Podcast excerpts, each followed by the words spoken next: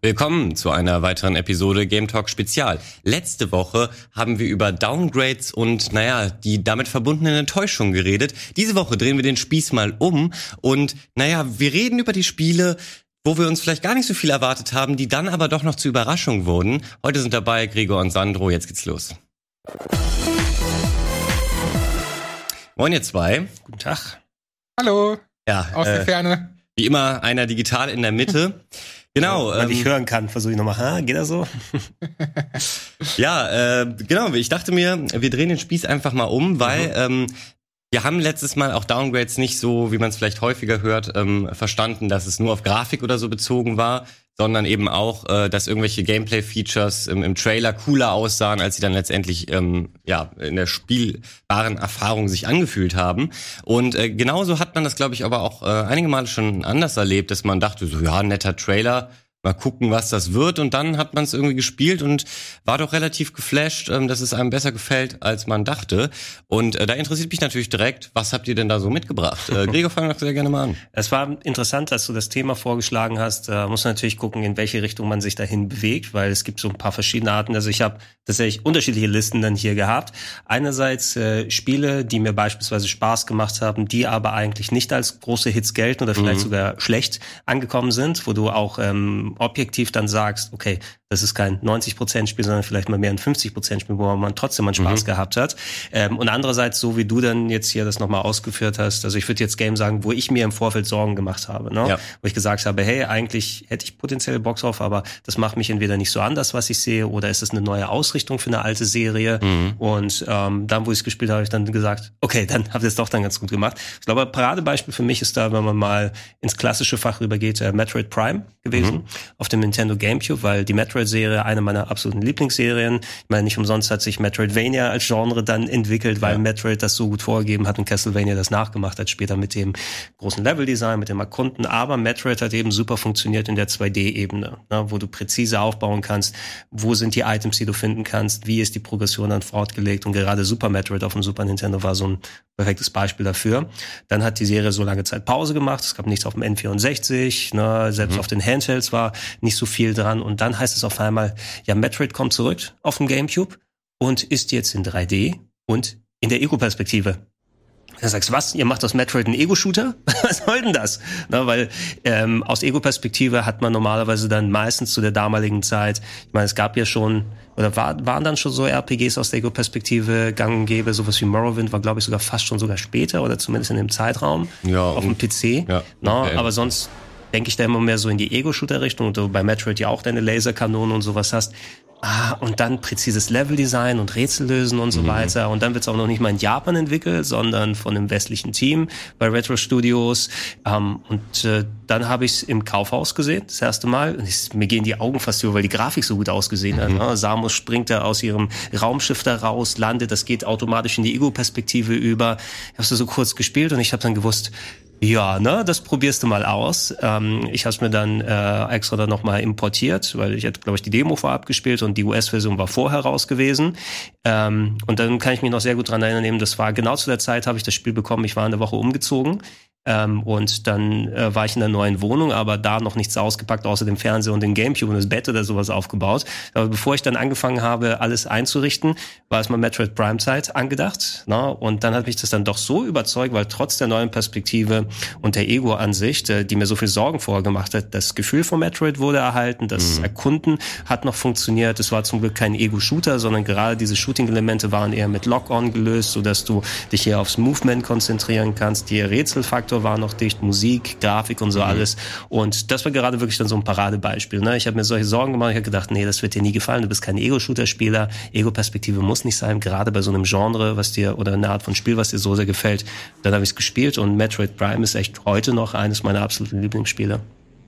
Ja, das ist ähm, also ja relativ selten, glaube ich, nimmt es den Weg, weil meistens ähm, hat man ja schon ganz guten Riecher, dass man denkt, ah, die verändern jetzt genau für mich sehr wichtige Dinge an der Serie und ähm, ja, ähm, ich habe das äh, auch häufig erlebt, dass das dann eben Fehler war und man ein bisschen enttäuscht war. Wie schön, dass es so rum war, ähm, äh, dass also gerade das von der 2D-Ebene rüber in 3D switchen, ist ja mit einem gewissen Risiko verbunden. Geht meist in die Hose. Genau. Also damals, Ja. ne? Sehr häufig. Castlevania ist dran verändert, verendet fast. Ja. Äh, Contra, die Serie oder so, also gerade so große 2D-Serien, haben es mit sehr großen Schwierigkeiten überhaupt nicht ins 3D-Fach geschafft. Aber Metroid, was du auch dann wieder sagen muss, wo Metroid wieder so ein bisschen zurückgegangen ist, ähm, dann wieder zurück ins japanische Fach mit Metroid Other M. Das war ja großer Kokolores. Dann, ne? Ja, es ist aber denn, ich ähm, kenne das Spiel nicht, ist das dann wieder in die 2D-Ebene? Äh, ja, also es ist mehr, ähm, es ist mehr in die Third Person gegangen, ja, mit so Segmenten, die du zwar Third Person. Third Person ist gewesen mit sehr großer Storylastigkeit, ähm, sehr schlechter Story. Und ähm, ähm, so Charakterisierung der Figuren, die überhaupt nicht so richtig gepasst hat. Ja. Und das war wieder weit weg eben von diesem ähm, fast schon stoischen, ruhigen, riesigen Abenteuer, dieser Erkundungsfaktor, der bei dem Metroid Prime Spiel noch funktioniert, wobei die auch immer ein bisschen actionlastiger geworden sind. Es gab ja drei Teile dann insgesamt. Und nicht umsonst arbeiten die jetzt gerade, weil Metroid Other M eben wirklich das wieder so zerhauen hat, den, den guten Willen, die sich die Serie aufgebaut hat. Nach zehn Jahren plus kommt jetzt dann Metroid Prime 4, wenn es irgendwann fertig ist. Ja. Ja. Weil eigentlich, ja, das Prime-Experiment ist abgeschlossen, lass uns mal gucken, was wir anderes machen, hat nicht funktioniert. Jetzt gehen die wieder zurück zu 3D, ne? Und das heißt für mich ja auch einiges, dass zumindest die ihre Stärken damit gefunden haben und ähm, dass du diese zwei Gleise fahren kannst. Entweder du machst große, ausgewachsene Metroids aus der Ego-Perspektive in 3D, wobei ich sage das jetzt nochmal, wir haben ja nicht wirklich viel von Metroid Prime 4 gesehen. Vielleicht entscheiden sie sich und sagen dann, ja, ja, jetzt doch Third Person, ne? weil das richtig gut läuft, keine Ahnung. Und du hast immer noch die Game Boy oder ähm, Nintendo DS-Teile, die dann eben auch auf dieser 2D-Ebene dann bleiben. Ähm, solange die Sachen so bespielt werden können, ist für mich in Ordnung. Ja, verstehe. Interessant, dass du Castle, äh, Castlevania erwähnt hast, weil das hat Fabian äh, letzte Woche als sein Downgrade quasi Oh, wel genannt. welches denn? das Welches für den N64. Oh ja, das ist ein großes Downgrade. Genau, dass äh, da eben dieser Switch von 2D auf 3D eben überhaupt nicht funktioniert hat. Äh, ja, von daher äh, schön zu hören, dass es andersrum geht. Sandro, ist es denn bei dir auch, ähm, hat es auch mit dem 2D, 2D 3D Switch zu tun oder es, sind es ganz andere Gründe, weshalb du enttäuscht warst? Naja, das ist natürlich ähm, eine komplett neue Sicht, wenn man so will. Also, da hast du generell die Sorge, und wie ihr schon gesagt habt, ganz oft geht's halt komplett in die Hose, ne? Also, weiß ich nicht, Sonic äh, ist auch ein bisschen schwierig geworden dann in, in 3D. Und diese ganzen. ja, sorry, aber die ganzen Mechaniken so, das, das ist halt einfach was völlig anderes. Das ganze Mhm. Spielgefühl ist was anderes. Und dieser Flow, in dem man, wenn wir mal bei Sonic bleiben, äh, dieser ganze Flow, in dem man da so kommt, der, der ist dann, der fühlt sich einfach völlig anders an in 3D. Und so ähnlich ist es halt nicht ganz vergleichbar, aber so ähnlich ist es halt bei Metroid gewesen, dass du da dir halt gedacht hast, fuck, Alter, wie soll denn das funktionieren in der Egos-Perspektive? Nintendo-Spiele sind auch nicht dafür bekannt, oder zumindest die Konsole ist nicht dafür bekannt, dass dort Ego-Shooter laufen. Äh, da haben wir den einen oder anderen vorher gehabt, der ganz groß war, aber ansonsten ist es halt eher für mich immer die Plattform gewesen, wo eben die Jump'n'Runs am Start sind, Mhm. wo die großen Nintendo-Marken am Start sind, von denen eben keine irgendwie ein Ego-Shooter ist. Und von daher ähm, war das schon eine Überraschung. Also mir geht's da ähnlich. Genau, und ähm, betrifft das auch deine Picks? Ähm, was hast du mitgebracht? Ja, äh, ich finde es ganz spannend, also generell das Thema total spannend, weil meistens, und deswegen fiel es mir auch ein bisschen schwer, hier Titel zu finden, meistens ist es ja genau umgekehrt, dass man sich so viel Hype schürt, dass man so die, die Messlatte so hochsetzt, Hm. dass man denkt, das wird das geilste Spiel ever. Wir haben das jetzt mit Cyberpunk kürzlich gehabt. Und Elden Ring hat auch die Gefahr wahrscheinlich demnächst, dass man die Erwartungshaltung so hoch packt, dass man einfach sehr enttäuscht ist. Aber ein Titel, der es genau anders gemacht hat und in diese Reihe deswegen auch ganz gut passt, für mich ein Paradebeispiel, ist DMC Devil May Cry. Und damit meine ich das Reboot von 2013 war es, glaube ich, und zwar von Ninja Theory. Nach vier Teilen von Devil May Cry ähm, wurde das Ganze an Ninja Theory gegeben, die vorher zum Beispiel Enslaved gemacht haben, einen meiner Lieblingstitel, weswegen ich zwar gespannt drauf war, aber halt niemals gedacht hätte, dass das funktioniert, weil du im Vorfeld mitbekommen hast, da ist halt ein Emo-Dante. Es ist alles plötzlich völlig bunt und du fragst dich die ganze Zeit nur, warum? Was macht ihr mit meinem Dante? So, äh, es hat ja vorher ganz gut funktioniert. Man muss sagen, ich habe vorher nur die ersten drei gespielt, also den vierten gar nicht. Aber ich glaube, dass der auch, auch ganz gut angenommen wurde. Und dann plötzlich hast du halt DMC bekommen, was dann auch noch geschrieben wurde von Alex Garland mitgeschrieben wurde, der heutzutage so Filme gemacht hat wie Ex Machina und so. Also was völlig absurdes. Und ich liebe zwar Ninja Theory, konnte mich aber erst überhaupt nicht anfreunden mit diesem neuen Stil. Alles ist noch mal überstilisierter, alles ist noch mal übertrieben cooler und das kann dann auch schnell cringe werden. Ich denke Mhm. da an diese Intro-Sequenz, wo dann äh, Dante, also der neue Dante, komplett nackt da steht und dann halt irgendwie eine, eine Dame ankommt und ihm äh, quasi berichtet, was gerade abgegangen ist. Und dann steht er da halt nackt, so mega cool und so und hat halt irgendwie gerade, weiß ich nicht, ein paar Frauen abgeschleppt und so. Das war irgendwie ein bisschen befremdlich anfangs. Und dann habe ich aber während des Spiels gemerkt, wie viel Spaß mir das macht. Und das liegt vor allem am, am mega guten Monster-Design, an diesem geilen Style, weil Ninja Theory können halt einfach einen schicken Style kreieren so. Und grundsätzlich weiß ich zwar, dass heute auch viele diesen Teil kritisch sehen. Und Devil May Cry 5 kam ja dann auch zu den alten Teilen wieder. Ähm, aber ich bin damit voll zufrieden. Also für mich ist das bis heute mein Lieblings-Devil May Cry-Teil. Ich weiß nicht, ob ihr das ähnlich seht, aber ähm, sobald der Style sitzt und mir gefällt, genau das will ich. Genau so, dieses überstilisierte, dieses Drübersein ist Devil May Cry für mich. Mhm. Deswegen finde ich schade, dass sie keinen Nachfolger mehr gemacht haben. Weißt du, ähm, also ich bin nicht der allergrößte Devil May Cry Fan. Ich habe die natürlich dann auch gespielt, aber ich weiß, dass äh, gerade bei den japanischen Teilen manche Leute sich so enorm investiert haben, nachdem Devil May Cry 2 so ein vergleichsweise Flop gewesen ist, von einem anderen Team gemacht wurde, der dritte dann wieder Hardcore Gaming und äh, den klassischen Dante zurückgebracht hat. Ähm, du hast das äh, Wort, äh, Sandro erwähnt, das das gute neudeutsche Wort cringe. Genau. Ja. Man muss sagen, ja, ich finde DMC war gerade weil der Charakter Dante und dieses übertriebene möchte gern coole, was ja auch dazugehörte und der Welt, der drumherum war, das ist schon inhärent cringy sozusagen. ähm, aber die anderen Devil May Cry Teile sind genauso cringe. Ne? Das, also, das stimmt allerdings. No. Und, und, und man muss auch sagen, ähm, das ist mir gerade noch eingefallen mit diesem, weil du andere Teile noch ansprichst. Dann kam ja Devil May Cry 5 und ich mag auch den Teil, ne? Aber. Sau mega cringy. Ja, erstens äh, das ultra cringy. Ähm, what the fuck, was da für Dialoge drin sind. Aber ähm, was mich dann halt auch beim neuen Teil gestört hat, ist, dass alles so grau-rot-braune Pampe ist. Und dieser Artstyle, also von, vom Leveldesign, diese Schlauchlevel, durch die man läuft, das, das sah halt einfach nicht geil aus. Ja, es hat sich geil gespielt und ich hatte Spaß, aber viel bleibt da irgendwie nicht hängen, weil die Umgebung halt nicht so abgefahren ist. Und das hat DMC eben besser gemacht. Da gibt's ja irgendwie dann auch Phasen, wo alles auf den Kopf gestellt ist und so. Und ähm, wo man gegen so einen Großkonzerner angehen muss. Also auch storytechnisch macht das ein bisschen was anderes. Ja, ich glaube, der, der Vorteil, ich krieg schon mal kurz so rein, der Vorteil ist tatsächlich, ähm, was wahrscheinlich die japanischen DMC-Designer besser können, ist das reine Kampf-Gameplay an sich, ne? weil man da, ich glaube, dann das hat so eine große Spieltiefe, gerade auf den großen Schwierigkeitsgraden, dass die Hardcore-Fans sich dafür jahrelang austoben können. Das heißt nicht, dass DMC da schlecht gewesen ist, aber Ninja Theory können Level-Design besser. Ne? Und Stimmt, ich glaube dann, ähm, also ich, ich habe mich auch, also ich finde den auch gut, DMC an sich, ne? hat auch genauso viel Spaß gemacht. Mhm. Ich könnte jetzt nicht sagen, okay, ich bin in dem einem oder anderem Lager da drin. Ob sie es jetzt japanisch fortsetzen oder auf die, auf die andere Art, finde ich schade, dass sie nochmal nicht nochmal eine Möglichkeit bekommen haben, Ninja Series sich da auszutoben, weil eben der Tenor aus der Hardcore-Fan-Ecke dann so war, ah, das ist nicht der Dante, mhm. die wir kennen. Es sind so, wenn, wenn sich so eine Fangemeinde richtig, richtig dann äh, beleidigt fühlt, nach irgendeiner, also das soll nicht heißt nicht zu Recht oder Unrecht beleidigt und so weiter, aber die wird gerne ja auch dann schnippisch, ne? wenn du so eine mhm. etablierte Serie hast. Ich glaube, sie, sie haben den auch Don't genannt, ne? statt Dante, also Don't von wegen aus. Stimmt, ne? Stimmt. Und das ist nicht unser Dante, den ja. wollen wir hier und so weiter nicht sehen. Und da kannst du als Konzern wie Capcom natürlich nicht ankommen und ähm, gegen deine größten Fans sozusagen arbeiten und schießen. Ne? Und das erklärt auch, weil wir so lange kein Devil May Cry mehr gesehen haben danach einfach. Ja, das stimmt, aber es, ich, ich, ich sehe es immer so, ich will halt nicht immer dieselbe Suppe haben. Ich bin ja froh, wenn Publisher mutig sind und mal neue Wege einschlagen innerhalb der Genres. Ich meine, oder innerhalb der Spielereien. Ich meine, wir haben vier Devil May Cry Spiele davor gehabt dann wird es ja auch mal Zeit, da was neu zu machen. Klar, du kannst endlos diese Formel weitermachen und das ist schon spaßig und so, aber das ist ja überhaupt nicht mutig oder überhaupt nicht kreativ. Und deswegen finde ich schade, wenn so ein Spiel eben so einen Gegenwind bekommt und die Chance nicht besteht, sowas nochmal fortzuführen. Weil es gibt ja auch Beispiele, wo es natürlich noch viel besser funktioniert hat. God of War, ne, wo so ein Reboot halt einfach perfekt war. Reboot. Äh, aber ähm, aber ich finde es bei Devil May Cry schade, weil beim fünften bist du jetzt wieder da, wo du mit Teil 4 aufgehört hast, mehr oder weniger. Und das ist nicht schlecht, das ist nicht schlimm, aber ein bisschen mehr Kreativität kann ich schauen. Mhm.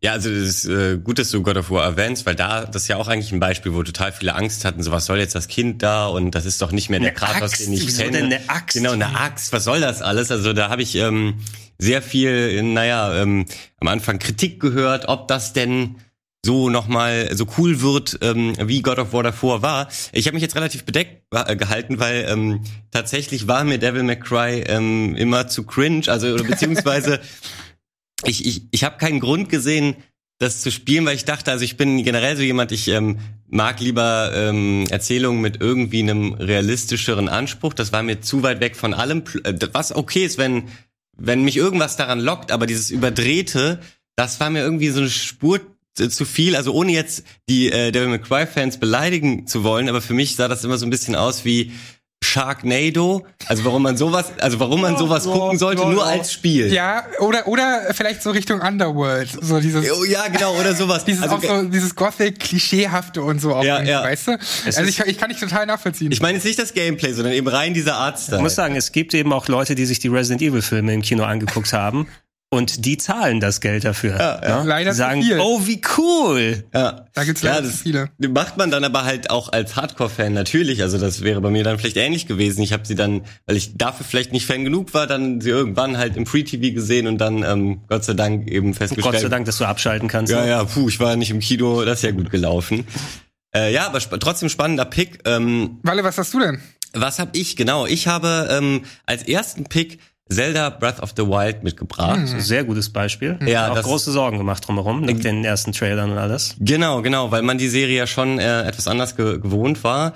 Ähm, also auch die hat ja quasi ähm, den, den Sprung von 2D zu 3D mal gemacht, aber den ja eben sehr gut, wie ich finde, hinbekommen, beziehungsweise fast schon mit Bravour, weil mir die N64-Teile, also hier Ma- Majora's Mask und Ocarina of Time, eben ähm, am besten gefallen haben. Nicht, dass äh, irgendwie Link to the Past schlecht wäre oder so, aber da hat die Serie für mich ähm, an, in ihrer Mitte sozusagen für, mein, äh, für mich persönlich den Höhepunkt gehabt.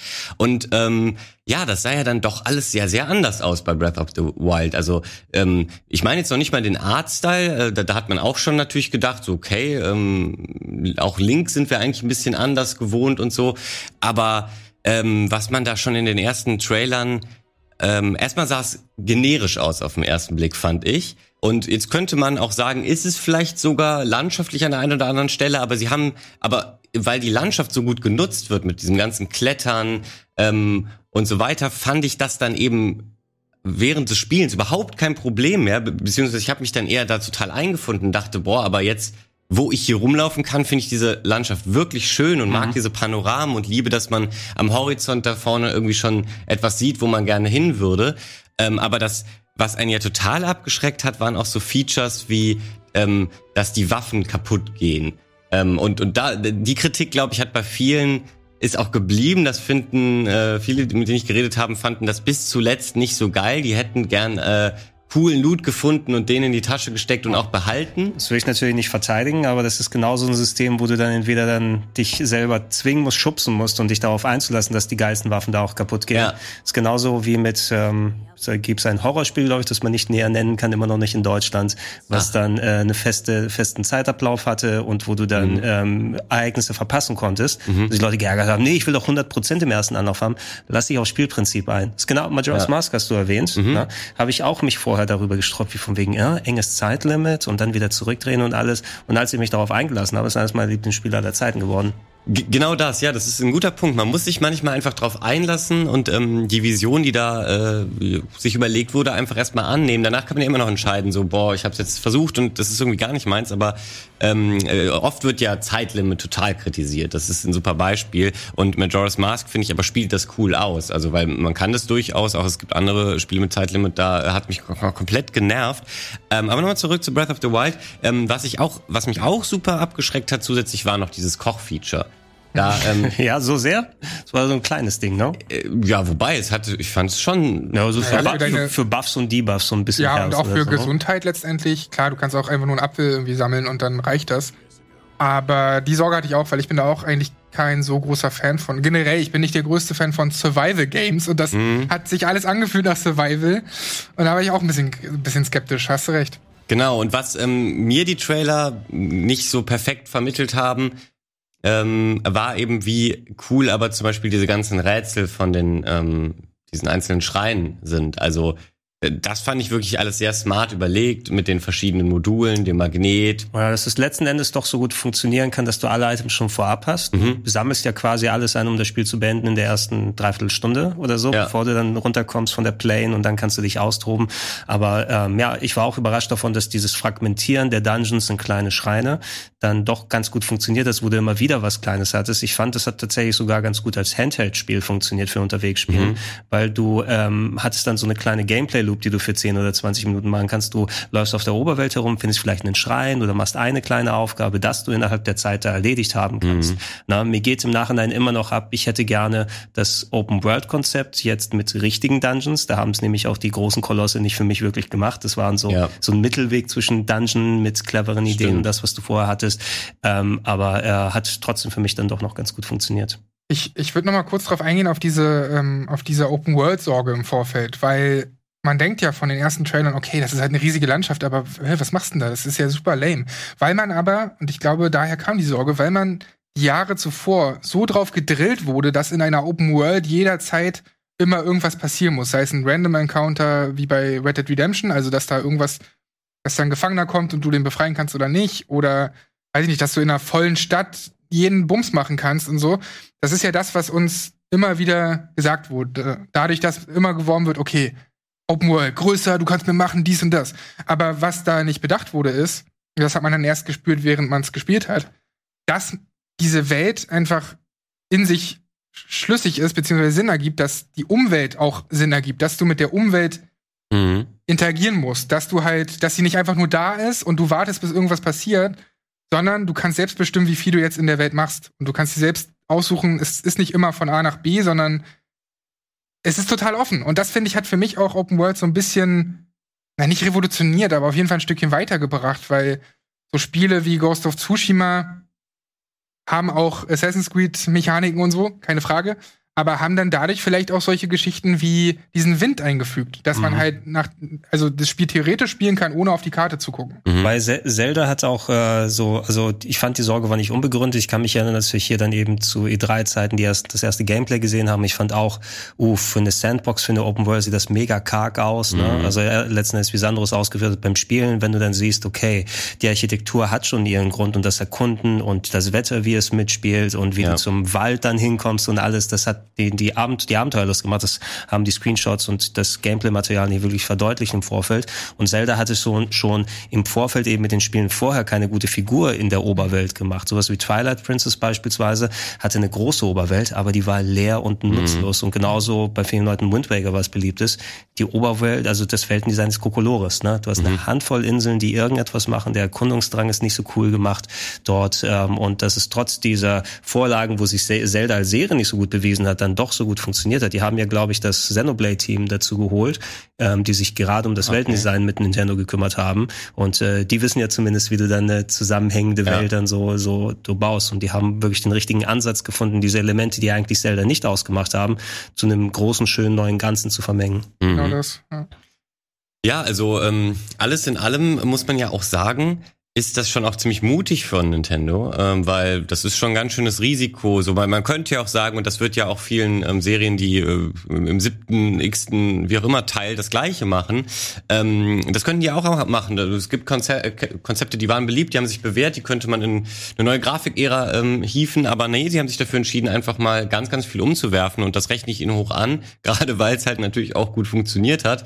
Ähm, und äh, das hatte übrigens zur Folge, die Geschichte muss ich vielleicht noch kurz dazu erzählen, dass ich, ich ähm, hätte mich der Trailer mehr geflasht, hätte ich mir, glaube ich, auch sofort bei Release dafür die Wii U oder so geholt, mhm. die ich ähm, äh, mir eben nicht geholt habe. Und ich habe es auch letztens in einem Game Talk äh, schon erzählt und wurde dafür auch äh, viel kritisiert, dass ich es im äh, Emulator nachgeholt habe. Ähm, dafür möchte ich mich auch ganz kurz rechtfertigen. Ein guter Framerate immerhin. Ne? Äh, genau, ich habe es in äh, 4K 60 gezockt, aber ich wurde dafür kritisiert, so hey, du bist doch äh, Spielejournalist und ähm, da musst du doch auch den Entwicklern das Geld geben. Völlig richtig. Erstens war ich das da noch nicht. Ich war Student und hatte wenig Geld und ich habe heute meiner kleinen, also nicht heute, aber jetzt äh, vor, vor ein paar Monaten meiner kleinen Schwester, die zwölf ist, äh, Zelda für ihre Switch dann noch so. geschenkt. Das heißt, sie haben ihr Geld quasi noch bekommen. Mhm. Ähm, wäre das, also heute würde ich das zum Beispiel so rum nicht mehr machen. Ich glaube, ich würde äh, Jahre später vielleicht noch mal ein Spiel, was ich schon besitze, im Emulator nachholen. Aber von daher, äh, die Trailer waren der Grund, warum ich dachte, nee, also ich habe mich ja schon gefreut, als äh, also dass jetzt ein neues Zelda kommt, aber irgendwie ich bin nicht überzeugt, ich hole mir jetzt keine Wii U und auch erstmal keine Switch dafür. Ähm, und dann war es doch so geil. Ja, also ich bin eh so vorbelastet. Ich habe mir eh sofort eine Switch mit dem Spiel geholt, dass das Ding rausgekommen ist und ja. dann da gespielt. Aber zum Glück hat's mich auch dann direkt gepackt, trotz aller mhm. Vor äh, Unkenrufe und Sorge, die man vorher hatte. Ja, super Spiel. Ähm, Genau, da, damit sind wir, glaube ich, durch. Äh, Gregor, was hast du noch Soll weiteres ich, mitgebracht? Ich werf mal was Aktuelles mit rein. Sehr gerne. Ich glaube, was hier ganz gut reinpasst, ein Spiel, dass ich nicht so viele hohe Erwartungen reingesetzt habe, aber so grundsätzlich Details drin sind, Elemente, die mir so einen Spaß gemacht haben. Und ähm, da werden wahrscheinlich wieder einige Leute aus der Community dafür nochmal schelten oder so. Da erzählt er wieder von seiner Platin-Trophäe, die er da geholt hat. Der alte sagt, aber Days Gone Ach. will ich jetzt hier nochmal reinschmeißen. Das ist hier gerade eh auch nochmal im Gespräch, weil ähm, wegen der ganzen Geschehnisse bei Sony, ne, dass da mhm. wohl aktuell kein zweiter Teil in Planung ist, obwohl es letzten Endes, abgesehen von den Metacritic-Scores, die ja auch am Ende irgendwo im 70er-Bereich waren, was ja wohl, glaube ich, nicht ausreicht mehr für Sony, um da zu produzieren. Aber ich mhm. glaube im Nachhinein ist es ein Titel, der doch bei vielen mehr Leuten wesentlich besser angekommen ist, als man den erwarten konnte. Meine Days Gone ist ja noch relativ aktuell, brauche ich nicht so viel dazu zu erzählen. GTA mit Zombies. kann man dann sagen. Mhm. Ähm, und ich meine, Sony Bench Studios, die das gemacht haben, ja, nicht so viel jetzt im Vorfeld. Die Seifenfilter-Sachen sind ja so uralte Stealth-Action-Games, die nicht mehr wirklich was damit zu tun hatten. Und die ganzen Vita-Handheld-Geschichten, die sie gemacht haben, ich glaube, die haben das Uncharted und das Killzone oder sowas dafür gemacht, waren mhm. ja auch noch mehr Auftragsarbeiten und wir machen in einem anderen Universum was. Und hier eben, okay, der neue Sony-Titel ist jetzt nicht das God of War oder Uncharted, was sie da ganz nach vorne packen, aber ich schaue mir die sowieso mal an, ne? Und dann gehst du rein, okay, Zombies haben wir jetzt gerade häufig, aber eigentlich ganz cool designt. Jetzt dieses, diese ganze Biker-Romantik sozusagen und äh, Sons of Anarchy-Stil, ne, mit äh, mhm. äh, Biker-Gangs, die nach einer Zombie-Apokalypse jetzt überleben müssen. Mal sehen, was sie da mit reinmischen. Die Trailer fand ich interessant, weil sie eben diese Massen an Zombies hatten, ne, die du sonst auch in der anderen Serie, die wir jetzt nicht erwähnen wollen, dann hauptsächlich ja vorherrschend gewesen sind. Wie mischen sie denn Open World mit GTA-Elementen, mit Story, mit Massen Zombies oder sowas rein? Und irgendwie hat mich das aber, ich habe es im Vorfeld gespielt, dann noch eine relativ buggy Version, die auch mal ein bisschen kaputt gewesen ist, ähm, hat es mich so drangehalten, okay, ich folge der Story, das ist jetzt nicht hier ähm, Shakespeare unbedingt, mhm. ne? also es war mehr auf TV-Serie-Niveau Niveau, sagen wir ja. mal, aber die hatten ja auch richtige TV-Schauspieler dabei. Ich glaube, der ähm, Sandro, der Hauptdarsteller, das ist doch ähm, der, der bei äh, hier Force Unleashed auch den Typen gespielt hat. No? Ja, Shit. Ja, wie heißt er nochmal? Und äh, Hilo, glaube ich, bei Battlestar Galactica. Also den kenne ich. Okay, aber das Gesicht, also es waren die Gesichtszüge, aber das haben sie ja schon nochmal ein bisschen Nee, doch, das ist, das ist der richtige Kerl. Nö, nö, doch, der sieht doch auch ziemlich genauso aus, der den Deacon gespielt hat. No? Nee, ich meine, aber der, der Days Gone-Typ sieht doch nicht so aus wie der Star Wars-Protagonist. Doch, check doch mal. Ne? Also ich, ich, das müssen wir mal nebeneinander ich, angucken. Ich, glaub, ja. ich glaube, beide, Kann sein. Ich glaube, beide Gesichter basieren auf dem Schauspieler. Also müssen wir gucken, mir fällt leider der Name von dem Kollegen ja, jetzt nicht ja. ein. Aber der hat natürlich dann Schauspielerfahrung ne? und auch mit der etwas hanebüchenden Story, die aber trotzdem noch so das Interesse dann aufrechterhalten kann. Ähm, ich habe mich zumindest dann immer weiter da reingespielt, ähm, äh, so mit Survival-Elementen umher äh, so, so zurechtkommen, von wegen, dass du auch Benzin dir holen musst, mhm. ne, dass du diese ganzen ähm, Zombie-Herde hast, die du nach und nach dann auflösen kannst, was so ein bisschen dieses Ubisoft Open Worldige noch mal reingebracht mhm. hat, mit von wegen dann auch Camps mit marodierenden Gangs oder sowas dann ja. einigen. Und ich habe dann immer weitergespielt und mich dabei erwischt, wie ich eben auch noch den ganzen Kleinkrams parallel gemacht habe und da eine Zusatzaufgabe. Und am Ende musste ich eben sagen, also ich hätte voll Bock auf ein Days Gone 2, ne? Mhm. vor allem weil es jetzt auch auf der PS5, wenn man es jetzt erst spielt, Bugs sind ausgemerzt, läuft flüssig, in vollen 4K okay, cool. und mit voller Framerate und so weiter. Es ist jetzt kein herausragender Titel, wo du sagst, er findet das Rad neu. Aber dafür, dass es nur ein GTA mit Zombies ist, habe ich sehr viel Spaß da mir rausholen können. Ja. Und, und vor allem dafür, dass man eigentlich ja Zombies, so geht's mir zumindest, nicht mehr sehen kann, weil ja. sie in ja, jedem Genre schon irgendwie verwurstet wurden. Der Typ heißt übrigens Sam Witwer. Sam Witwer was. Das ist der, den, den wir gesucht haben. Äh, nee, also mir geht's halt echt so bei Zombie-Spielen, du kannst mich da wenig noch ähm, überraschen. Und ich bin jetzt auch nicht der größte Fan von Days Gone, sage ich ganz ehrlich. Äh, und wir haben das ja, Chiara und ich haben das auf dem Sender gespielt. Und da relativ früh schon in Zwischensequenzen und so reingeredet, was natürlich nicht gut ankam. Dicke Sorry nochmal dafür. Äh, ich, ich war da relativ früh ein bisschen desinteressiert. Vielleicht tue ich auch dem Spiel ähm, Ungerechtes.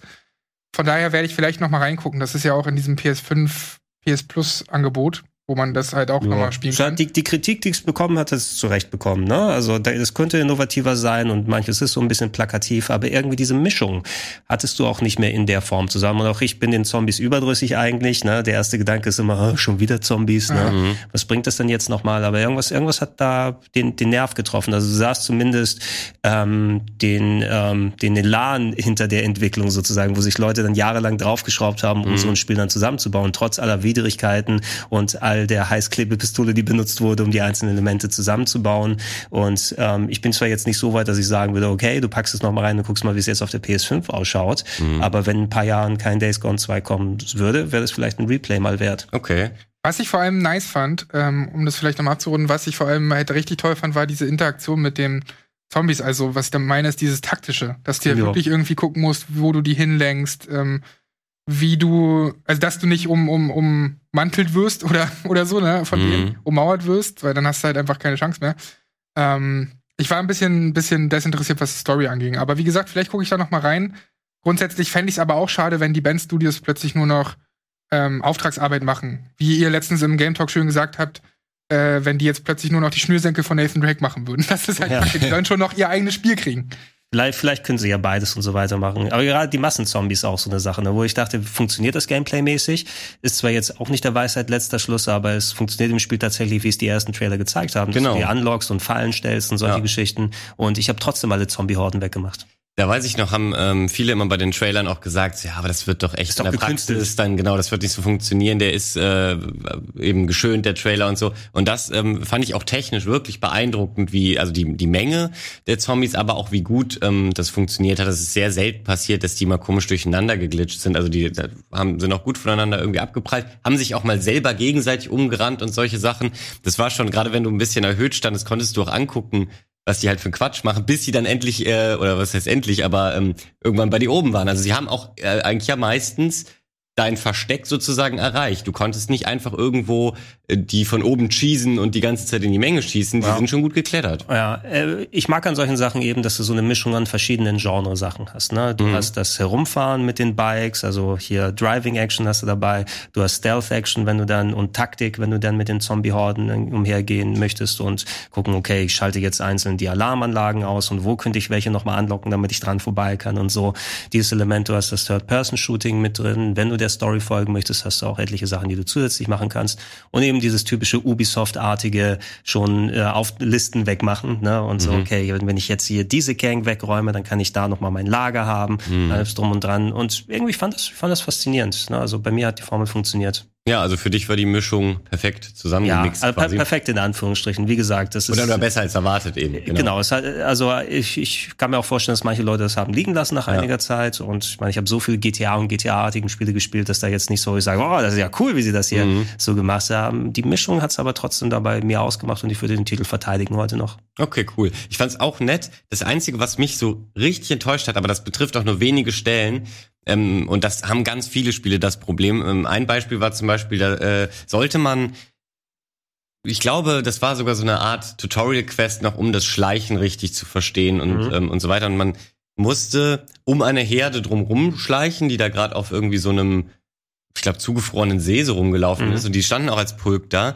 Und dann ging man hoch in so ein Camp, was so ein bisschen mehr auf so einem ähm, Hügel war. Und äh, das musste man dann eben, wenn man an den vorbeigeschlichen ist, dann ausschalten. Und ich war dann beim Camp und dann habe ich auch erst gecheckt, ach so, ich soll jetzt dieses Camp hier äh, leerfegen. Und dann dachte ich, boah, smart, ich gehe einfach zurück zu den Zombies, nehme die, renn mit dem einmal mhm. durchs Camp und vernichte alles. Und dann ähm, habe ich die halt getriggert und dann mhm. hat sofort Mission gescheitert, weil ah. du, du bist nicht geschlichen. Schade. Und dann dachte ich, oh man, ich wollte doch diese aber Herde jetzt aber es, aber es geht in vielen Fällen, wenn du es jetzt nicht innerhalb der Mission ja. dann hast, ne? Genau, genau. Nee, das geht schon häufig. Du kannst ähm, so rangehen. Und da, das war aber der Punkt, wo ich wirklich dachte, oh Mann, das wäre doch jetzt so cool gewesen. Jetzt hatte ich schon diese mhm. tolle Idee und äh, irgend so ein Triggerpoint verhindert das jetzt. Das ist umso frustrierender, ne? Du willst diese Freiheiten eigentlich nutzen und du weißt ja, dass es an anderen Stellen geht oder du es schon gemacht hast. Exakt. Und ja. da sagt dir das Spiel nein, bis hierhin und nicht weiter. Du musst das jetzt so machen, wie wir das innerhalb der Mission wollen. Genau, aber deswegen sage ich auch fairerweise, muss man sagen, sowas äh, haben ganz viele Spiele, die solche Freiheiten bieten an der, an der einen oder anderen Stelle, dass sie dann doch in Quests ähm, diese Limitierung haben und das ist auch okay. Also ich kann das schon schon verstehen, dass das äh, dass das ein Pick ist, wo du dann ähm, ja deine Erwartungen sogar noch übertroffen wurden. Ja, ja, genau. Also jeder hat bestimmt so ein Spiel, wo dann ähm, so, so ein kleines Komfortgame oder sowas. Ne? Du Ja. bist genauso, ich glaube, du wirst auch viele enthusiastische Stimmen finden, die jetzt sagen, oh schade, es kommt kein Days Gone 2. Mhm. Eben weil die genau diese Mischung für sich gefunden haben und nicht vielleicht wie wir als, als Spielejournalisten oder so dann mit so viel Sachen und Gameplay in der gleichen Art konfrontiert sind. Das Mhm. ist auch mal ganz gut. Es muss nicht immer eben God of War und Uncharted und Horizon sein. Ja, auf jeden Fall. Ja, Sandro, ähm, jetzt bin ich sehr gespannt, was du noch für einen weiteren Pick dabei hast. Ja, das, was Gregor eben gesagt hat, trifft eigentlich auch auf meinen folgenden Pick zu. Es muss nicht immer, es müssen nicht immer die größten Marken sein. Und Oh, Neck! Nein, wow, fast. Nein. Oh Der war gut. Wir haben tatsächlich kurz über Neck gesprochen vorhin. Oh Gott. Dass das so lange überhaupt noch hängen bleibt. Mann, Mann, Mann. Aber ein Spiel, das auf jeden Fall hängen geblieben ist bis heute, um vielleicht die Brücke zu schlagen. Ich wusste zwar, dass es nicht schlecht wird, aber Nier Automata ist so ein Titel, wo ich zwar wusste, dass Nier stellenweise sehr gut war, also ähm, die Story irgendwie cool war, die, die Musik natürlich mega war, aber dass es trotzdem nicht, nicht rund war. Es hatte deutliche Schwächen. Und dann hast du halt gehört, okay, Platinum Games setzt sich da mit Yoko Taro hin, diesem absurd verrückten Typen, Mhm. der all diese Ideen hat, nur bei Nier vielleicht nicht perfekt so bündeln konnte und vielleicht auch nicht das perfekte Studio da an der Seite hatte mit, mit Kaviar hießen die. Ähm, und dann kommt der Platinum Games, die einfach für in den meisten Fällen sehr gute Kampfsysteme ähm, verantwortlich sind und, und das zuhauf schon gezeigt haben. Und dann, naja, kam da halt so ein Spiel, was trotzdem viel, viel, viel, viel besser wurde, als ich es erwartet habe, weil dort nehmen wir mal vielleicht das Worldbuilding beziehungsweise die Welt an sich ein bisschen weg, alles gestimmt hat für mich. Du hast total kreative, abgefahrene Ideen, von denen einige bis heute bei mir hängen bleiben. So diese vielen, vielen Fragen natürlich, ähm, was macht einen Menschen aus, was macht eine Maschine aus, wie das alles vermischt wird und so weiter.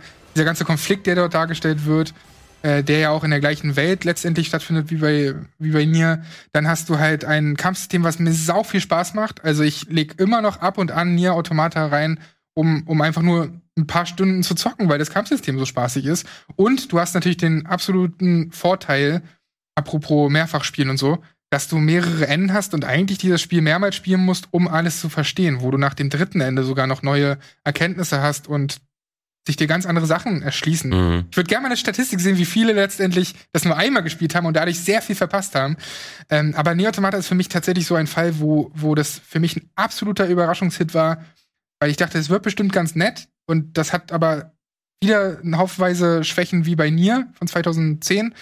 Aber dass das so gut wird und bis heute eins meiner Lieblingsspiele ist, hätte ich halt echt nicht erwartet. Ich freue mich total, dass du das erwähnst, ähm, weil es ist eines meiner absoluten Lieblingsspiele, wenn nicht sogar.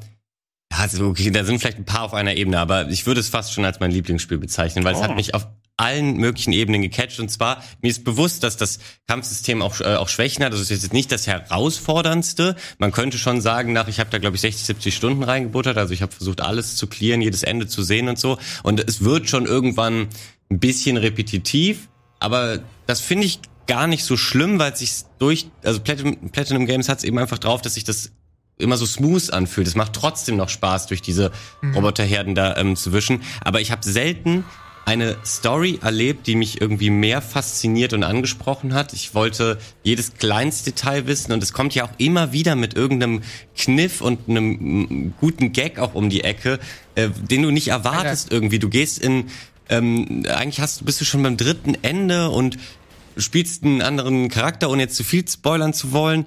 Ähm, und, und äh, plötzlich siehst du so einen anderen Screen und äh, du, diese Pots schweben ja mit dir rum, mit denen du Mhm. auch ähm, so äh, schießen kannst. Und die unterhalten sich dann einfach und philosophieren eine Viertelstunde. Und es ist ein echt gutes Gespräch und trägt aber auch noch was zur Story bei. Und es hat einfach für mich den besten Soundtrack, den ich je Ja. gehört habe. Ich finde den so fantastisch.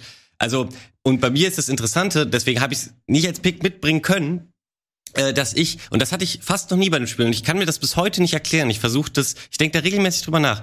Ich hatte nichts mit der Nier-Serie am Hut, weswegen ich mich jetzt auch auf Nier äh, Replicant total freue, weil ich damit eben das, ähm, den ersten Teil mal nachholen kann, in etwas modernerem Gewand. Und ich sehe nur diesen Trailer damals und irgendwie wusste ich direkt, und das war auch in der Zeit, wo ich jetzt noch nicht so super viel Geld habe und mich äh, hatte und nicht einfach ständig einen 60-Euro-Titel bei Release geholt habe, außer wenn der mich total überzeugt hat. Und das waren eben eigentlich Marken, die ich schon kannte oder so. Und ich sehe diesen Trailer und sehe nur diesen Perspektivwechsel, diesen ständigen und irgendwie zack, dachte ich, ey, das ist, das ist, das muss ich spielen. Das sieht so gut aus, dieses Spiel. Ähm, und, und ihr kennt mich, ich bin eigentlich totaler ähm, Grafikfreund und das, also da sieht's ja nicht so gut aus. Hat schon matschige ja, Texturen und die so. Welt, das meine ich ja auch. Mit dieser Welt, diese genau. Häuser und so, das ist irgendwie, das sind einfach Klötze, die dort reingeballert wurden. Exakt, aber es war mir komplett egal. Irgendwas hatte das und ich hab's eingelegt und hab's nicht bereut. Ich fand's von vorne bis hinten geil. Es ist sehr interessant, mal eine Perspektive zu sehen von Leuten, die nicht so vorbelastet sind in der Sache. Also mhm. ich kenne ja die älteren Yokotaro-Sachen ganz gut. Er hat ja die Drakengard-Spiele gemacht ja. auf der PlayStation 2 und PlayStation 3, die ja quasi mit ähm, Nier zusammenhängen. Also die Welt von Nier entspinnt einem der Enden von Drakengard 2 würde ich jetzt sagen, mhm. oder so. Da passiert ein Ereignis, was dann die Welt von Nier sozusagen startet, wenn ja. man da so den, den Zusammenhang haben will. Und ich kannte auch das originale Nier und ich habe es sehr zu schätzen gewusst. Bevor Automata rausgekommen ist, war es natürlich in der Geheimtipp-Ecke, weil grafisch und spielerisch, das sind nicht jetzt unbedingt die Stärken, die Yokotaro-Spiele ausgemacht haben. Yokotaro ja. ist jemand, der sein, seine Stärken im Worldbuilding, im Design hat, ähm, in der Charakterisierung, gerade solche Sachen wie die Einlagen, die du genannt hast, mhm. äh, Valentin, das sind so seine Spezialität und ich finde die sogar in der, in der englischen Version, damit der Übersetzung gut rüberkommt, weil hast du ja sowas, das so Lost in Translation ist, mhm. na, wo du sagst, in Japanisch würde das vielleicht funktionieren und dann wird es irgendwie sperrig und hakelig. Das habe ich, mhm. da, das Gefühl habe ich nie ja, bei Yoko Taro Sachen. Aber, und das hat Sandro auch schön ausgeführt, dadurch, dass äh, Platinum Games jetzt also als Team mit dazugekommen sind, die eben Ahnung vom Gameplay haben. Mhm. Ne? Mhm. Und wo du mit ein bisschen mehr Budget, das natürlich auch dann äh, umgemünzt wurde, in, dass du richtige Shooter-Up-Sequenzen hast. Und vorher ja. war es ja nur angedeutet beim originalen Nier mit der hohen Projektildichte. Mhm. Jetzt hast du richtige Shooter-Parts gehabt, äh, wo du mit dem Flugzeug rumgeflogen bist. Allgemein, was mit dem äh, Ganzen gemacht wurde. Ein paar so Gimmicks, die drin sind, so wo man sagt, hey, das ist cool. Die haben mich jetzt nicht ganz so überrascht bei Automata, weil ich sie schon von anderen Yoko Taro Games her kannte. Also es ist nicht so, dass er immer sich komplett neu erfunden hat. Aber nichtsdestotrotz kann ich dann natürlich erkennen und ich finde Nier Automata auch toll. Ähm, aber da habe ich auch erwartet, dass es mir gefällt und ich war angenehm davon überrascht, dass es sich auch gut gespielt hat, zur mhm. Ausnahme, mhm. ähm, dass es dann so ein Mega-Hit wird tatsächlich. Ne? Also das ist nicht nur jetzt hier Geheimtipp und verkauft sich gut äh, einigermaßen für seine Verhältnisse, sondern einfach einer der Bestseller der Generation wird und ich bin sehr gespannt zu sehen, was jetzt ist, wenn Leute jetzt das originale Nier in der Neuauffassung mit Replicant mhm. dann nochmal entdecken, weil da schon du eine sehr ähnlich hochqualitative Charakterisierung findest und jetzt äh, zum Glück dann auch eben überarbeitetes Gameplay, dass du es auf eine Stufe oder auf eine ähnliche Stufe wie Automata dann stellen kannst. Ja. Ähm, und ganz andere Erkenntnisse und Ergänzungen vielleicht für Leute, die Automata kennen, die damit reinkommen. Also ähm, ich habe jetzt, also für mich passt es nicht hier in die Sendung für mich persönlich mit rein, eben weil ich schon wusste, dass es mir Spaß machen wird. Aber schön, dass dann auch andere Leute davon mitgenommen werden ja, konnten. Ja, weil, weil, weil für mich, also wie du ja auch schon gesagt hast, ist es halt, da kommen halt zwei Sachen zusammen, die was nicht immer so einfach ist. Und zwar, dass da ein, ein, ein kreativer Kopf ist, ein Einzelner, der, der so die große Vision hat und dann aber diese Vision auch mit einem Studio verwirklichen kann. Das geht ja oftmals auch schief irgendwie, wo du dich so fragst, ey, was hat denn das jetzt eigentlich bedeutet? Weil dann irgendwie der Publisher sagt, kürz das mal weg oder kürz das mal weg. Und hier hast du das Gefühl, dass das alles irgendwie in sich schlüssig ist. Und das Gefühl hatte ich halt, als ich dann Nier auch mal irgendwie nachgeholt habe, hatte ich halt nicht. So, ich werde jetzt bei Replicant mal gucken, was sie ändern. Aber das hat mich halt total geflasht bei Nier, Repli äh, bei Nier Automata. Allein, also drei Sachen haben mich total geflasht. Dieses, dieser ständige Genrewechsel, ne, was ihr ja schon mal gesagt habt, dann, dass ich Mitleid hatte mit Robotern, so in einzelnen Szenen. Ja. Und ähm, das dritte ist, dass man ja auch einstellen kann, was eine absurde Idee das eigentlich ist, dass man aus Versehen einstellen kann, dass sofort du Game Over bist. Nämlich, wenn du deine, deine äh, Lebenssysteme irgendwie abschaltest oder sowas. Du hast ja dieses Menü, wo du einzelne mhm. Systeme an- und abschalten kannst womit du auch dich entscheiden musst, hm, welche Systeme will ich denn jetzt beim Kampfsystem drin haben? Soll mir die Counter angezeigt werden? Für mich optimal. Ich habe keinen Bock auf Zahlen, die da auf dem Bildschirm sind, deswegen kann ich das einfach wegmachen mhm. und kann so mir das Spiel anpassen, wie ich es halt mag. Und das ist so eine geile Idee, gerade weil es ja zusammenhängt mit der Story und mit den Figuren, weil genau. es einfach Sinn ergibt. Es ist alles ist verzahnt. So und es fühlt sich eben nicht so aufgesetzt an. Ähm, es ist so eine geniale Idee. Danke, dass du es nochmal erwähnst. Dieses, also ich, ich glaube, es war irgendwie ja, so der, der, der Kern, so wie, als würdest du das Motherboard aus einem PC reißen oder so, Fast. Äh, dann ist natürlich ähm, der Roboter auch dementsprechend tot. Aber ich fand die Idee so, so toll, dass du eben Module da reinballern kannst, die auch HUD-Elemente waren, wie du es eben bei den Zahlen erwähnt hast. Du konntest aber alles wegmachen. Du konntest die, die, die Map wegmachen, deinen Lebensbalken und so und hast dadurch wieder aber Space bekommen, um vielleicht eine, eine stärkere Attacke ähm, oder ähm, äh, es war ja keine wirkliche Attacke, aber die das dann irgendwie die die Combo äh, stärker gemacht hat und solche Geschichten. Also das hat mich weggeflasht und das das muss man sagen, wiederholte sich bei dem Spiel so häufig. Also, dass du dachtest so, ja, okay, das war jetzt ja schon cool. Gut, jetzt habe ich wahrscheinlich alles gesehen. Spielst noch mal zwei Stunden weiter und dann bam, kam noch mal irgend so ein Punkt, wo du dachtest, what, was für eine gute Idee. Jetzt auch noch so ein Punkt. Also, krasses Spiel. Ähm, Finde ich schön, dass du das äh, mitgebracht hast. So, äh, dann aber würde ich sagen, gehen wir mal weiter im Text. Ähm, ich habe äh, mitgebracht Cities Skylines noch. Okay, ich hätte gedacht, du sagst Hitman oder so. Äh, nee. Vielleicht hätte vielleicht auch gepasst. Ja, stimmt, das hätte auch gepasst. nach, nach Absolution hätte man sehr Genau. nicht können, dass du gut wird. Genau, ja, das, ähm, ja, okay, das, äh, jetzt wo du sagst, wäre das äh, tatsächlich auch ein Pick gewesen, wenn mir er mir eingefallen wäre, den ich wahrscheinlich mitgebracht hätte. Aber nee, City Skylines erwähne ich deshalb, weil ähm, davor ist ja City, äh, SimCity rausgekommen, das letzte. Das hieß auch nur noch SimCity, ist ja generell damals so ein Trend gewesen, alle Zahlen und alles mögliche wegzulassen, damit es super schön SEO-kompatibel verwirrend wird. Ähm, und ich habe mir sehr viel davon versprochen, weil das in den Trailern und so, die haben ähm, äh, sehr lange Marketing betrieben, wo äh, so eine Art Entwicklertagebuch sehr detailliert irgendwie gezeigt hat, ähm, was man da eben alles in diesen Städten machen äh, kann. Und da äh, war es schon so, also die, die, mich hat halt vor allem so die Grafik total angefixt und diesen, dieser Detailgrad, dass man endlich in seine Stadt so schön ranzoomen kann und alles, äh, was da floriert, irgendwie sich auch, ähm, das macht ja auch Spaß bei diesen Spielen, das so zu beobachten. Und ich weiß nicht, warum ich das nicht, es hätte mich warnen sollen, aber man sah in diesem, in diesem Entwicklertagebuch schon diese Quadranten, die am Ende das Spiel komplett kaputt gemacht haben, weil man diese Städte super klein nur bauen konnte. Und was willst du in diesen Städtebausimulationen? Du willst die Megacity kreieren. Das ist sozusagen äh, ja das, warum man das meiner Meinung nach unter anderem spielt. Und es ging halt im, in SimCity einfach nicht.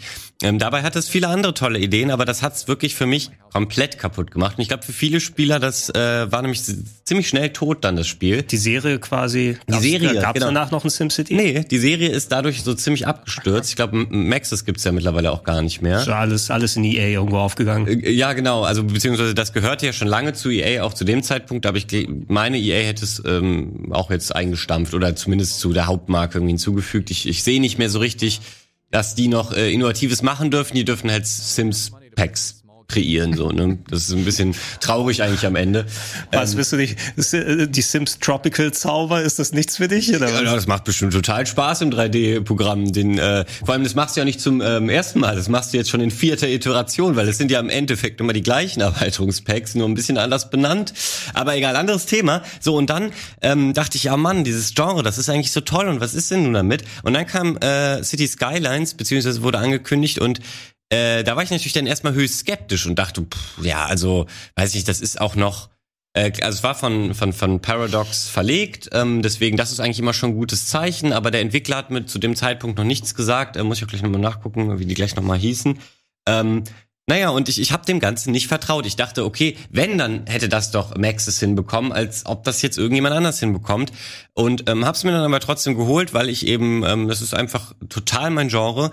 Und ja, wurde komplett überrascht, weil sie im Endeffekt sich einfach nur, sie waren sehr schlau. Sie haben sich all das, was die Leute an SimCity gut fanden, genommen und ähm, auch eingebaut und noch einen Ticken besser gemacht und alles, was kritisiert wurde, einfach richtig gemacht. Also die ähm, gerade äh, auf dem PC hast du natürlich die Möglichkeit, dann auch noch äh, mit ja, wenn die Hardware besser wurde und so und äh, konntest du dir noch Mods runterladen, die das ähm, Feld quasi fast schon unendlich groß gemacht haben. Die haben zwar auch mit Quadranten gearbeitet, die hast du dir aber dazu gekauft und musstest nicht so komisch wie bei SimCity von Stadt zu Stadt immer hin und her springen, weil auch bei SimCity konntest du die Städte miteinander verbinden, dass die irgendwelche Abhängigkeiten kreieren. Dann hattest du eine Stadt, die ist eher so die Industriestadt, da stand dann Kraftwerk und so und das konntest du an eine andere Stadt senden.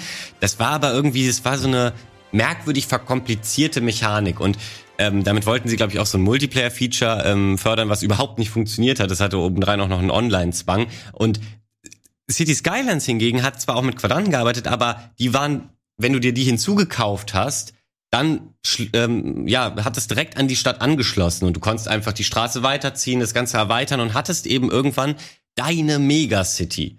Und äh, das Lustige ist, dass was ich eben meinte mit, sie haben sich die, die haben es im Endeffekt nur kopiert und alles aber besser gemacht, was schlecht war, weil die komplette UI war genau gleich, nur halt schwarz anstatt weiß. Okay. So, aber die UI von SimCity, es war eine gute Idee, es war gut sortiert, hat City Skylines einfach schlau ähm, kopiert. Von daher, ähm, das kann ich nur jedem auch empfehlen, der das noch nie gespielt hat, aber solche, ähm, vielleicht auch früher SimCity 2000 oder solche Spiele toll fand. Äh, ich glaube, das ist, es gibt keine bessere, keinen, keinen besseren Vertreter in diesem Genre. Habt ihr das mal gespielt?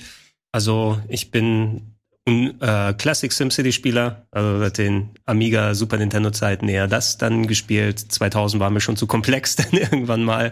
Äh, aber ich weiß genau, äh, was du da ausgeführt hast, weil wirklich, da war ja der allgemeine Tenor. Mhm. Ich glaube, da ist zwischendurch eh auch, dass viele so alte Serien, selbst äh, Dungeon Keeper, wo sie versucht haben, dieses Mobile-Game nochmal aufzulegen mit dem 24 Stunden ja. Zeit, irgendwie oh. diese äh, Reboots, diese Neuauflagen dieser klassischen Serien hat die irgendwie reihenweise verrafft und werden ja auch City Skylines hier auf dem Sender, ich glaube, und Hannes und Ben haben ja hier dann ja, sehr angeregt gebaut dann mhm. die ganze Zeit.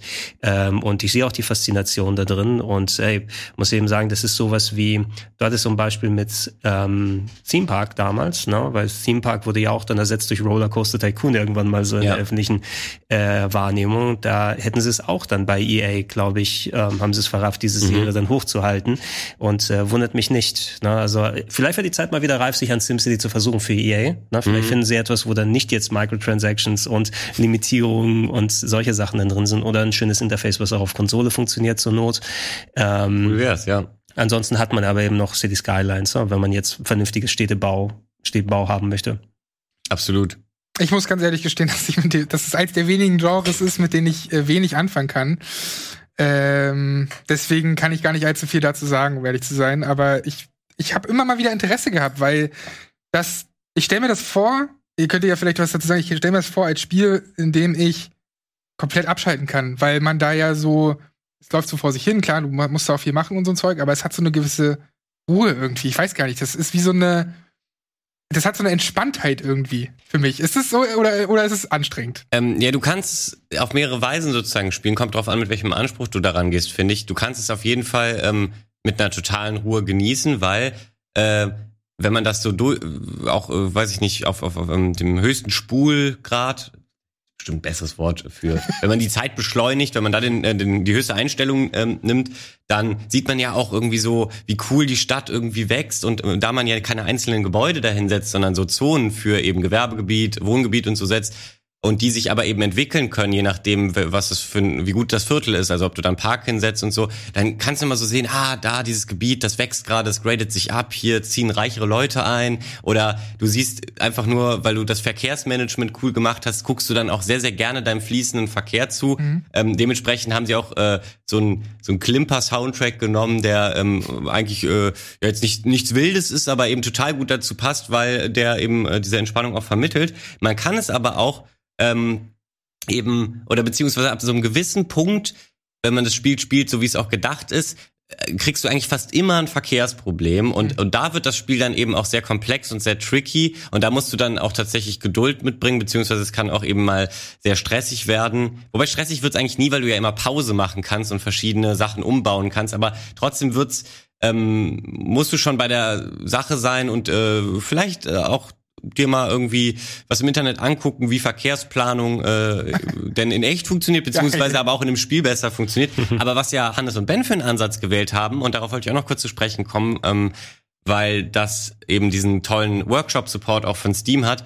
Ähm, die haben ja quasi, das Format hieß ja auch Bildschön, die wollten ja gar nicht, dass die Stadt total toll läuft. Ich glaube, die haben auch mit unendlich Geld oder so gespielt ähm, sondern dass sie einfach nur wunderschön aussah, tolle Straßenzüge mhm. und und und und so ähm, habe ich auch mal bin ich auch mal einen Run angegangen, aber mit super vielen Mods und zwar, dass du dann nämlich die äh, Karte auch noch terraformen mhm. kannst mhm. und dass es noch viel äh, mehr verschiedene Gebäudeskins sozusagen gibt. Und ähm, das fühlt sich dann so ein bisschen an, als würdest du eine Modelleisenbahn aufbauen. Also ich habe dann auch Züge, die überhaupt keinen Sinn gemacht haben, an so Klippen irgendwie so richtig cool vorbeigeschickt, einfach nur weil es geil aussah, dass du irgendwie so eine Brücke zwischen zwei riesigen Bergen hattest. Ähm, also wenn du äh, sozusagen den Ansatz wählst, dann ist es pure Entspannung, weil dann geht's im Endeffekt um gar nichts, ähm, sondern du kannst nebenbei deine Musik, deinen Podcast, whatever hören und einfach nur ein bisschen was rumklicken.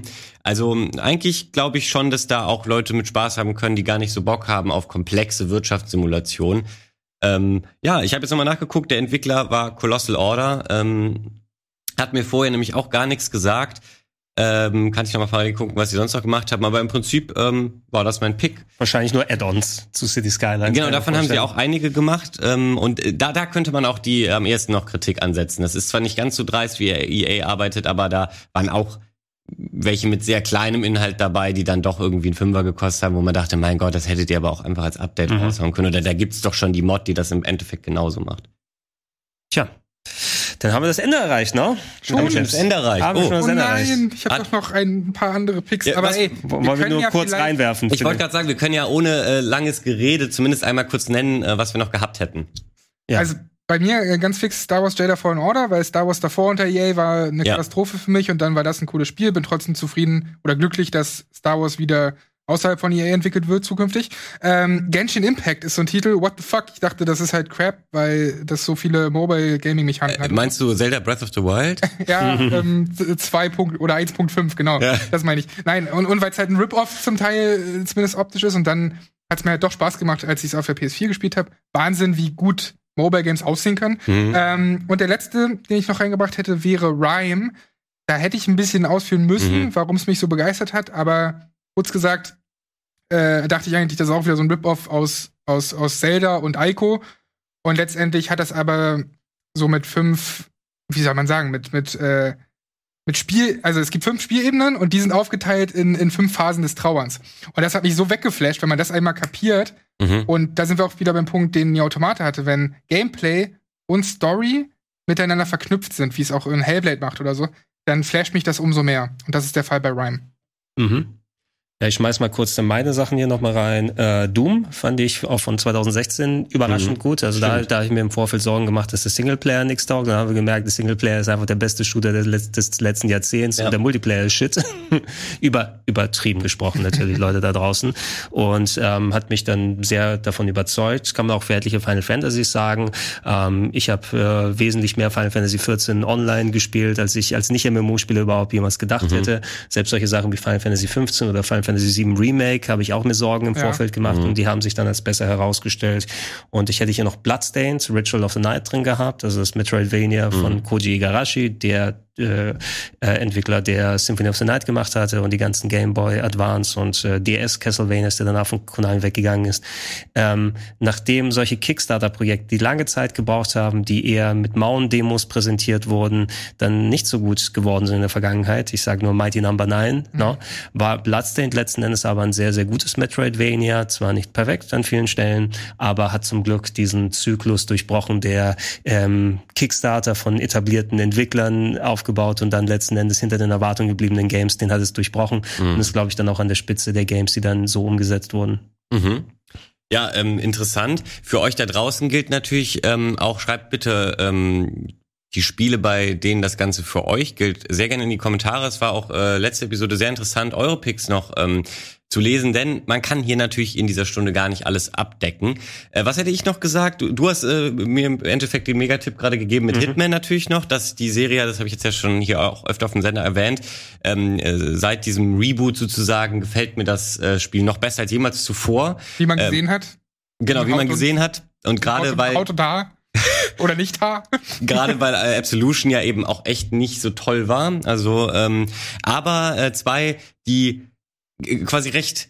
Äh, aus der ähnlichen aus einer ähnlichen Argumentation haben die mich überrascht. Und zwar Half-Life Alex und Portal 2 hätte ich noch genannt, weil und zwar deswegen weil Portal 1 war super und Half-Life 2 ist eines meiner absoluten Lieblingsspiele. Und deswegen die Erwartungshaltung ähm, ist ja bei vielen hoch gewesen, aber ich habe meine runtergeschraubt, weil ich dachte, die können die niemals ähm, ja, die können niemals meine eigentliche Erwartungshaltung kriegen, weil ne, wenn du schon das perfekte Spiel gemacht hast aus, aus meiner Sicht, wie willst du das noch steigern? Die können mich also nur enttäuschen und dann haben sie es sogar geschafft, das noch zu steigern und mich sogar echt noch überrascht, dass ich ähm, Portal 2 dass sie noch mal so viel gute neue Ideen äh, dazu äh, hinzugefügt haben, äh, obwohl schon so viele im ersten drin waren. Und bei Half-Life Alex, da haben ja auch immer ganz viele gesagt, sie bringen Half-Life 3 nie raus, weil das jetzt so mega gehypt, das kann nur enttäuschen. Und wir haben es äh, gesehen, Half-Life Alex äh, hat die äh, Presse sowie alle Spielerinnen und Spieler total überzeugt und mich eben auch. Äh, von daher wären das noch meine Picks gewesen.